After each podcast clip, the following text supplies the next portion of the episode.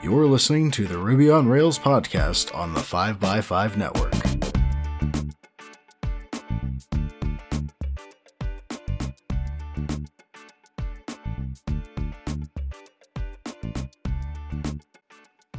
You're listening to episode 281, and I'm your host, Brittany Martin.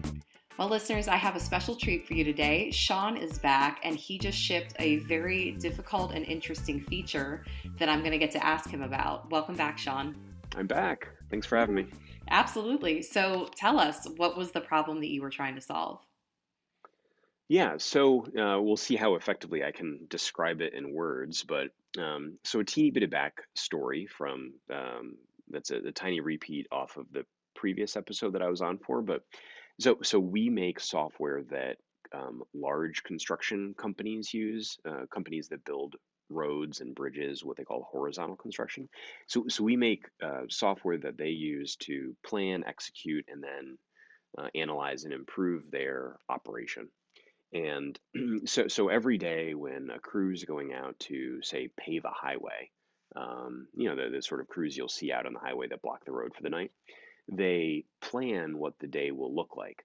And, you know, it may be, okay, we're going to start at 8 p.m. and then go for four hours at this rate of production and then have to take a break as we move equipment and then we'll resume and go for three more hours at a slower rate or a faster rate or whatever. You get the idea.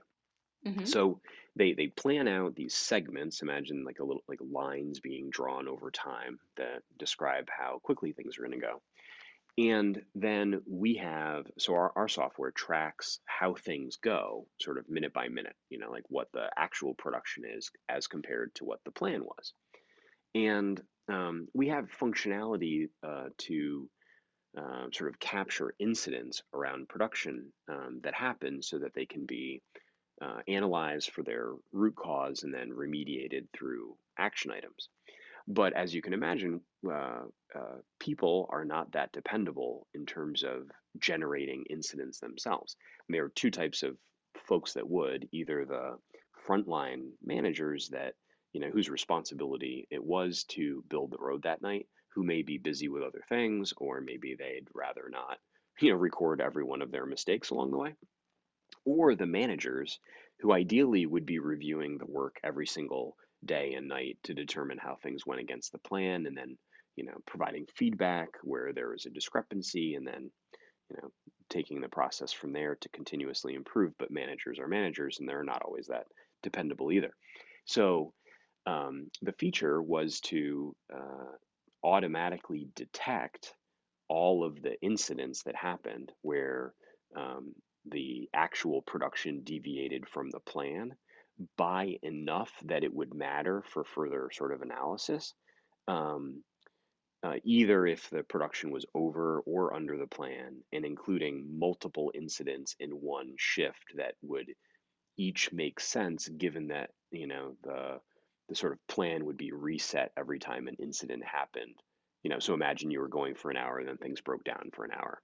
Uh, now, when you resume, the plan is is as of um, you know, if you were an hour in, even though you're two hours in at that point. So, so anyway, so so that's what the the, the feature did is to sort of automatically detect what uh, incidents happen and then generate those production incidents so that they can be analyzed. So imagine, you know, sort of automating what a perfect manager would do if they were actually reviewing the work every day.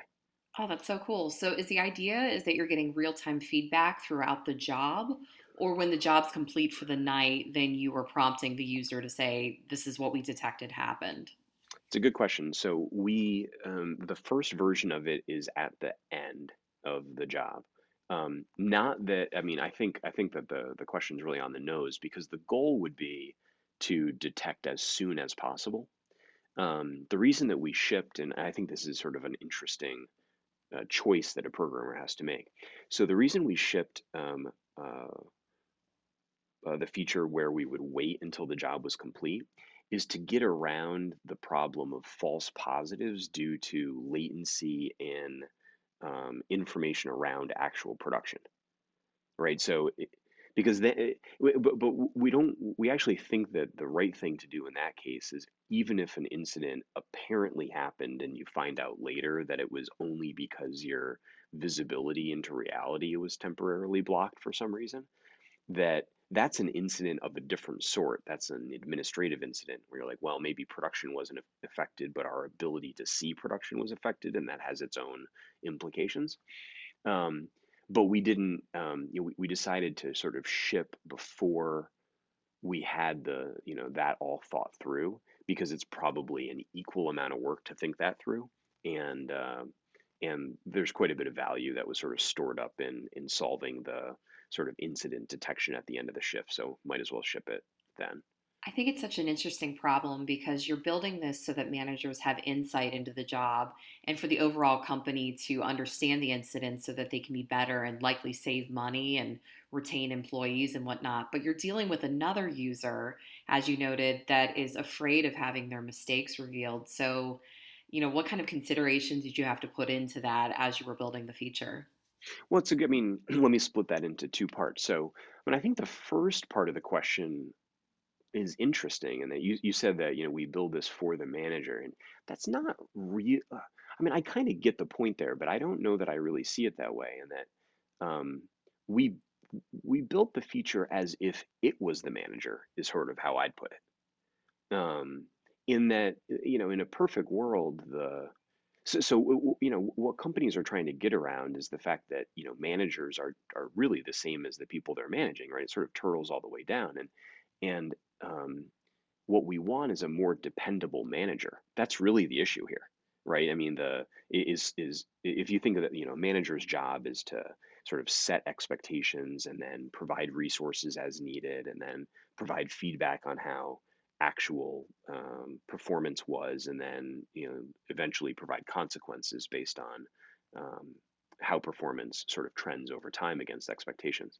and um, as most of us know that have had managers, you know, managers themselves are pretty inconsistent. So our objective is as much to sort of do the work of the manager as it is to, you know, provide a tool for the manager. And I think it's both. You know, frankly, it's not one or the other, but um, I think that that distinction is really interesting. Like I, I always think about, you know, do we write software for, you know, is is do we write software that people are using, or do we write software that's using people? you know, to help it figure out what to do. And I think that that simple question on a feature really reveals a lot of a lot of things. Um, but anyhow, to the sort of point of your question, which is, you know, what about the the um, you know, what, what consideration did we give to the sort of you know people effects of having you know Big Brother watching more carefully? And I think it's I think it's a it's an interesting topic in that there there can be hard feelings between two people when one is managing the other and and the person being managed feels like you know there's inconsistency from the manager because they see you know a, a, different manager providing a different set of standards or the same manager providing different standards to different people that they're managing also and in my experience when you write software that's doing the management um, it it may be more um, consistently difficult, but at least it's more consistent. Mm-hmm. And you know, most people when they're asked what they want, they just want a fair shake, right? They want to be treated the same way as everyone else and know what to expect. And software's pretty good at doing that, right? It's it's it's going to dependably do the same thing every time. And if there's a bug and someone objects and then it's fixed, well, that the, that problem's not repeated in the future.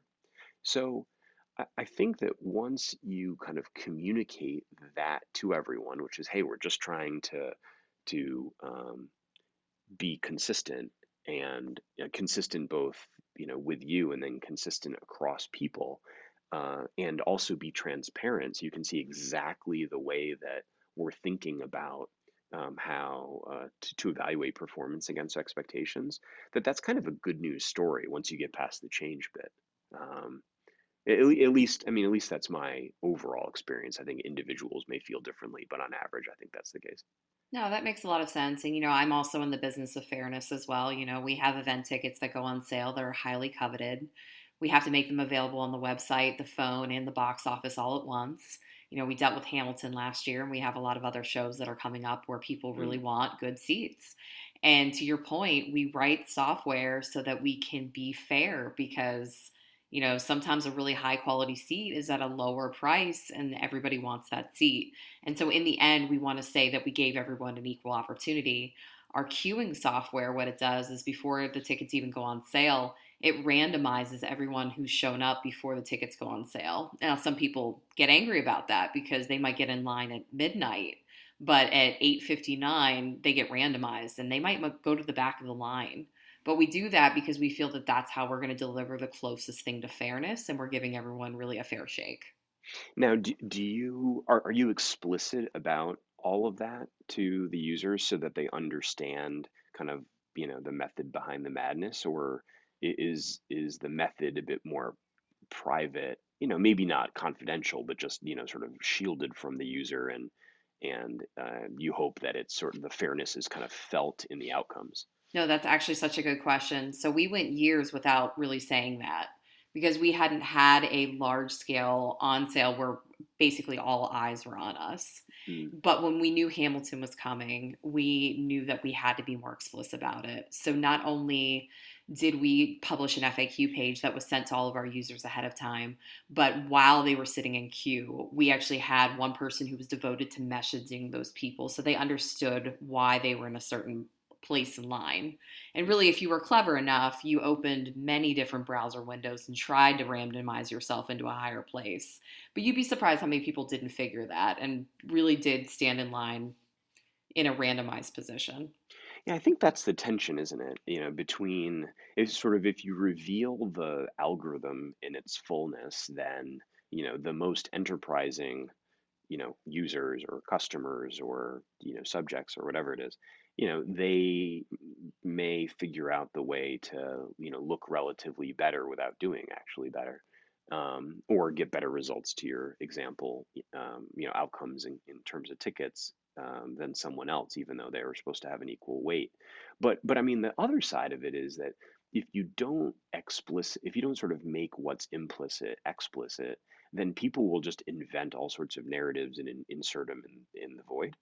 And you know, which is worse? Like I, I think that I tend to believe now that it's better to be explicit and incur the cost of you know sort of unfairness that comes from some people being a bit more you know willing and able to exploit the nuances than others but I, but I think it's a really interesting question and, and an interesting trade-off to sort of figure out For sure. And going back to your feature, I think it's all about how you approach the users about what you're doing. So, did you have to put some sort of twist on the naming? Like, how did you approach your users? Did you roll it all out at once, or are you actually beta testing it with a couple? um, well uh, it's sort of it, it depends on how you look at it i guess so so we've had the production incident feature for quite a while now. That's the sort of manual, like the, the, the way to store that something happened. And we've had the job production planning for a long time and the various analytics around it for a while now, too.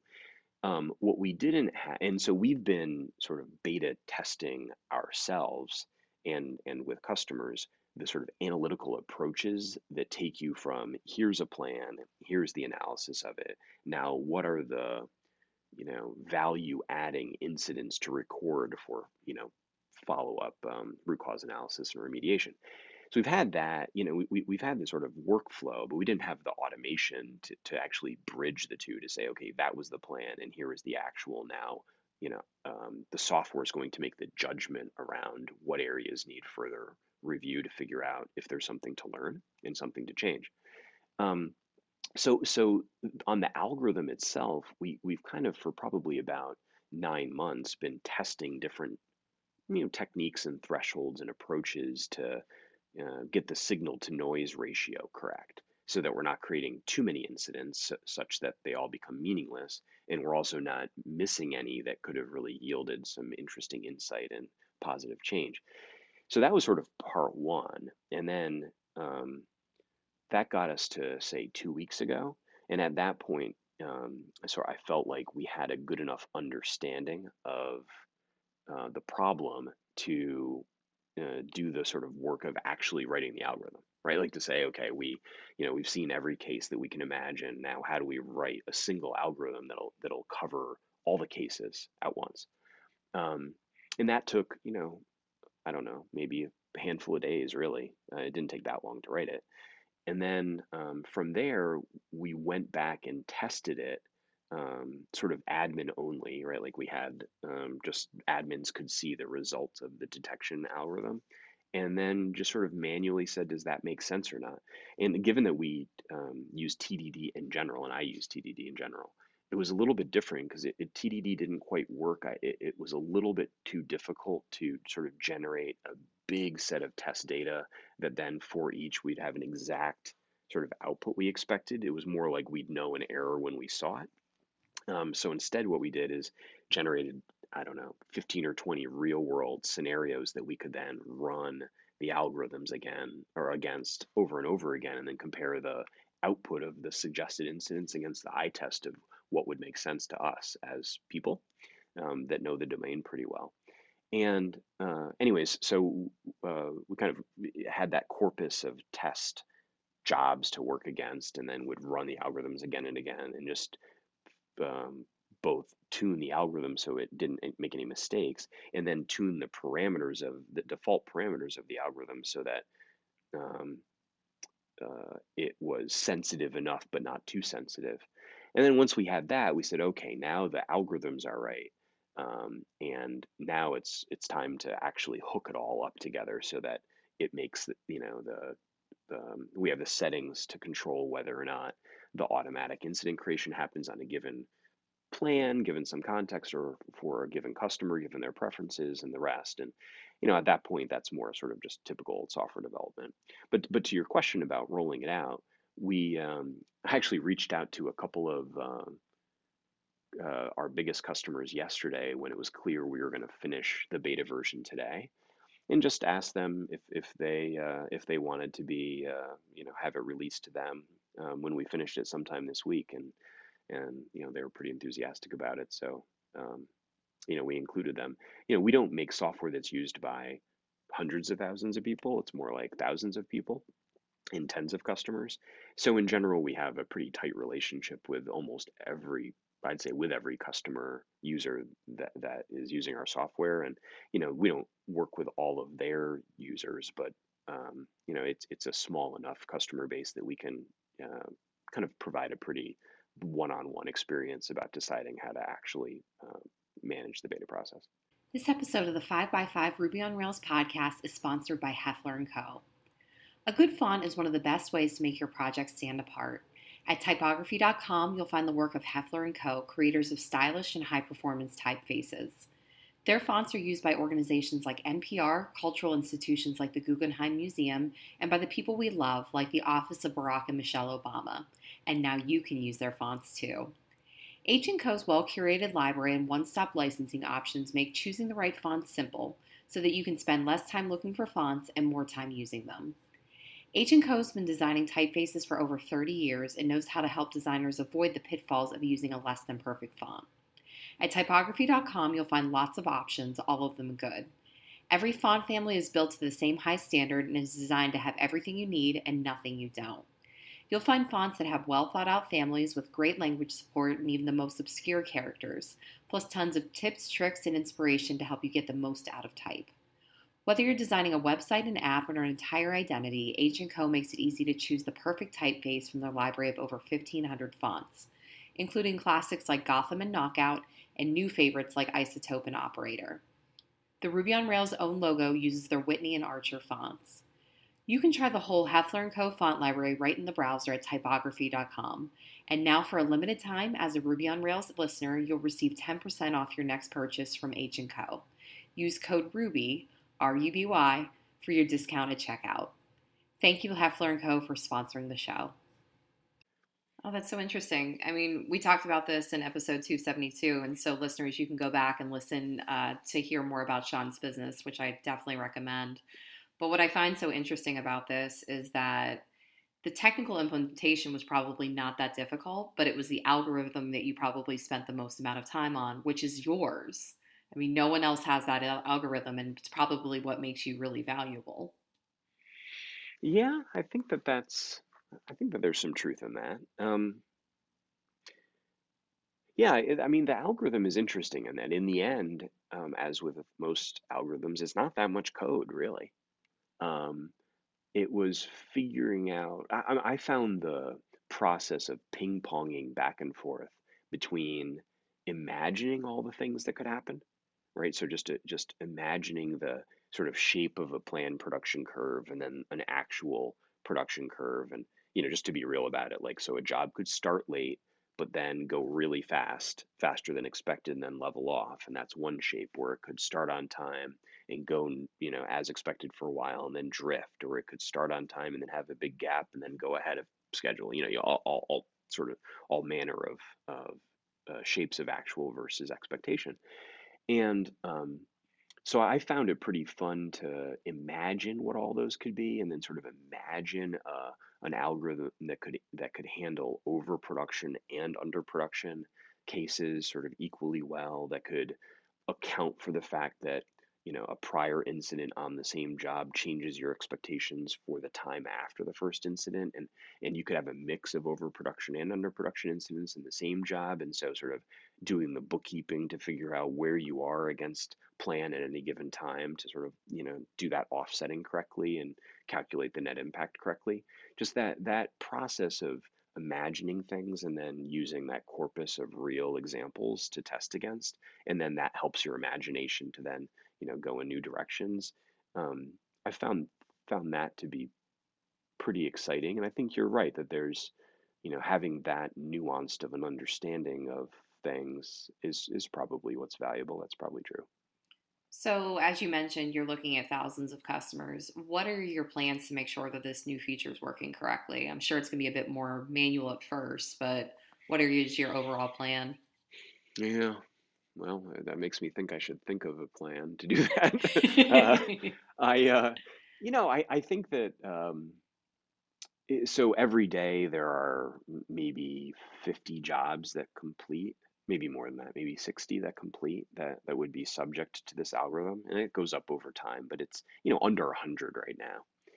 And so we work with customers we'll just look at every single one of them which sounds like a ridiculous answer Not at all. I think that's how you get to know your users.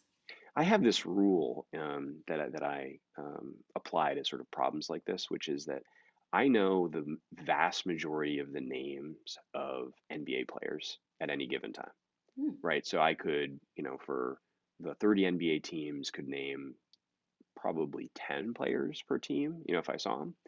And anything that is fewer like uh, instances to look at than there are players in the NBA, I always just say look at the individual. You know, like don't don't don't treat it like a shotgun approach, just rifle shot. You know, like look at the individual instances because if I, you know, through a you know dumb hobby that I shouldn't care too much about, always know every N- NBA player's name and could spot them from a photo, then it probably makes sense to sort of treat you know, in this case, job production plans that individually, like just get to know them, you know, each week. And, um, you know, uh, most insight comes from either zooming way into the details or way out at the macro. And there's relatively little insight in my experience that comes from sort of like gazing sort of in the mid horizon you know so so i I guess my answer is that you know we we we had this sort of theoretical take in the first place where we we zoom out and look at the entire macro horizon and imagine everything that could possibly happen and now it's time to zoom in close at the individual details to see what we can learn in the particulars and you know wh- uh, when that feels like it's getting mm, uh, exhausted, like we've learned everything we can learn, then we'll zoom back out, you know, back to see if we can, you know, sort of widen the aperture even more to then connect this with broader topics like efficiency. That makes sense. So, I'd actually like to dig a little bit into the technical implementation. So, when a job is finished, is it an active record callback that is going through the algorithm to determine whether or not there was an inconsistency? Like, how does that work? Oh yeah, sure. So it's it's a it's a good question. So we actually have, I mean, it's not technically a state machine, but we we basically have um, uh, the job production plans uh, go through um, transitions that are sort of managed by something like a state machine. So literally, there's a class called uh, Job Production Plan Completion class. And when the status changes of a plan from approved to complete, I think that that's the only, you know, valid um, transition allowed um, of that sort. So, in other words, the only way you can get to complete is from approved. Um, when it goes through that transition after um, the status has been changed to complete, we kick off an async job in the sort of an after perform hook on um, that transition. And, and actually, to take a step back, so we have a, a sort of a generic class called um, an action model. And any of these uh, transition, you know, state transition or status transition um, services that exist all inherit from this this class called uh, um, an action model. And they're they all represent sort of a state change like a state machine state change of a of, of a class. And then you can hook into the sort of life cycle of the status change before the status is changed after the status is changed before it's validated you get the idea. Um, so we have so there's a job production plan completion um, class, which is a subclass of an action model that then implements the after perform hook. And in the after perform hook, which only happens if this, this state change was successfully completed, in that hook, we uh, schedule an async job that does the detection and creation. Okay. And so, should there be an inconsistency, what is the experience for the users? Are they receiving an email? Are they supposed to fill something out? Like, how is this being automated so that way it's getting recorded? Yeah, so so they're already and and I think this is kind of a fun topic. So we already had uh, a pretty full featured capability around incidents. So we've had for I don't know maybe six months or something the ability to create production incidents and then track their entire life cycle. You know, with comments and you know, root cause analysis and action items and the whole, the whole enchilada really. Um, but so we are we already had that, and what we're doing is creating those incidents just automatically. So when the production incident gets created, yeah, there's a notification that goes out to the assignee, and then there can be team members that are on the production incident, and those team members get notified, and you know, yada yada. There's a whole bunch of stuff that that that enables. Um, but the, the, the thing that I found very fun about this feature is that you know we had that whole infrastructure to piggyback on that already works nicely. And you know we, we it, the, the, the trick was well can we automate the usage itself? You know because a lot of a lot of times you hear companies software companies or just um, software departments and non-software companies talk about adoption. And i always think about adoption in two ways. One which is like can we get uh, can we build features that are you know more useful to people and educate them about those features and make them more usable etc but but there's a whole separate topic around adoption which is can we write software to use our software? This episode of the 5x5 ruby on rails podcast is also sponsored by indeed prime. Are you ready to put your rails experience to use in a job you'll love Indeed Prime is a confidential free service that puts you in front of leading brands and tech startups with roles you're interested in. They find out what's important to you and match you with your dream job. All it takes is one free application to connect to thousands of companies in over 90 cities. Companies like Twilio, Overstock, Sling, WP Engine, PayPal, and VRBO. Skip endless resumes and get matched to employers based on your skills, experience, and your salary goals. You even get access to one on one technical career coaching that includes resume reviews, mock interviews, and salary negotiation tips. So, whether you're hiring or looking, meet your match on Indeed Prime. Join now by going to indeedprime.com slash Ruby on Rails. Thank you to Indeed Prime for sponsoring the show. Absolutely. You know, it's like a, a, microservice within your monolith. You know, yeah. I, nothing's worse than spending a ton of time writing a feature, getting excited about it, and no one uses it. When you know in your heart, based on the data, that the feature should be used and should be like a big part of the user's journey. Yeah, so my my answer in that kind of situation is always to say, well, why don't we write software that uses our software? Um, and again, that that comes from that that upstream question, which is, wait, are we building software that people use or are we building software that uses people?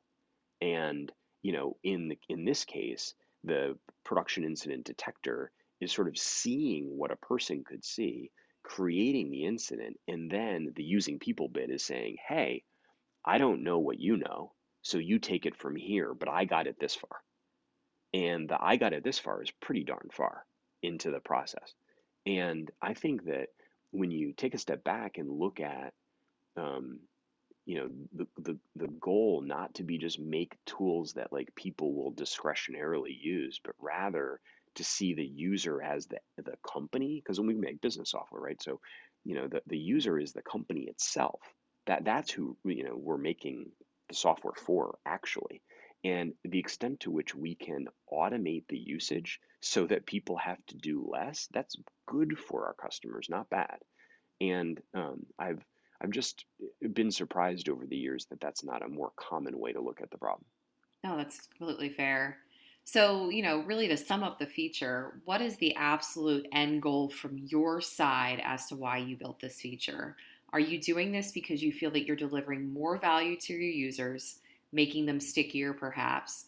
Or do you want to be able to point your finger at your software and say, hey, we had data of these jobs and the incidents prior we implemented this feature and now look what's happened mm. well i, I um, for better and worse i always you know decide uh, that we'll make features based on what i think actually like creates value like what actually solves the problem and um, you know my my belief on how you build roads you know, more effectively over time, but this applies to all sorts of processes, just about any process, is you know that uh, it's about four steps. It's about um, effectively planning, and that you know planning is the most important of, of the four. So uh, imagining uh, or researching and understanding what's possible, and then imagining what you're going uh, to do against that possibility, and setting a plan accordingly. So that's step one. Step two is that you execute that plan um, to the best of your ability. Step three is that you uh, um, check to see how you did against what you expected. And then step four is that you make changes, you know, either to uh, change what you thought was possible or uh, change, you know, your uh, ability to plan based on what's possible or change your ability to execute based on what you planned. And so um, the, the vision for the feature is to help with it, it's to do two things. One is to help pay off the planning work that happened so that after you execute, we can um, figure out where we uh, can learn something from what happened. In other words, where did execution go exactly according to plan and where did it deviate at a low level so that um, we can then remediate that deviation into a change that affects future plans. So, two examples would be let's say uh, for half of a night, you ended up being able to um, pave at you know 65% above what you thought you could from a rate of production standpoint. So you thought you could go at 175 tons an hour and you actually go 65% above that. So that is something you want to highlight. Say, hey, those three hours where you went at 65% above the rate that you expected, there's something to learn here. And that something to learn either is that wait, could could we have gone at that speed the whole time? In which case we need to you know increase the resources that go into um, into production and to take advantage of it. Um, uh, or um, did something change? Was the did we plan for some average even though the production was split into two? In which case we'd want to like use fewer trucks in the, the front end and then increase the trucks on the latter end. But I mean, anytime there's a deviation, there's something to change about the way that we plan or the way that we execute. And to answer your question, the vision is to to have the software help bridge the gap between execution and analysis and continuous improvement. Because in general, people are way too busy kind of just in the daily grind of things to zoom out and say, hey, you know, what can we learn from yesterday and how can we put in place, um, you know, little project plans, little action items so that uh, our future is better because of the, the, you know, deviations we experienced and um, you know, so that that's that's what we're trying to get done. That's awesome. I, you know, I can't wait to follow up with you to hear how it goes. I'm, I'm sure it's going to go great. Um, thank you so much for coming onto the show to, to talk about this.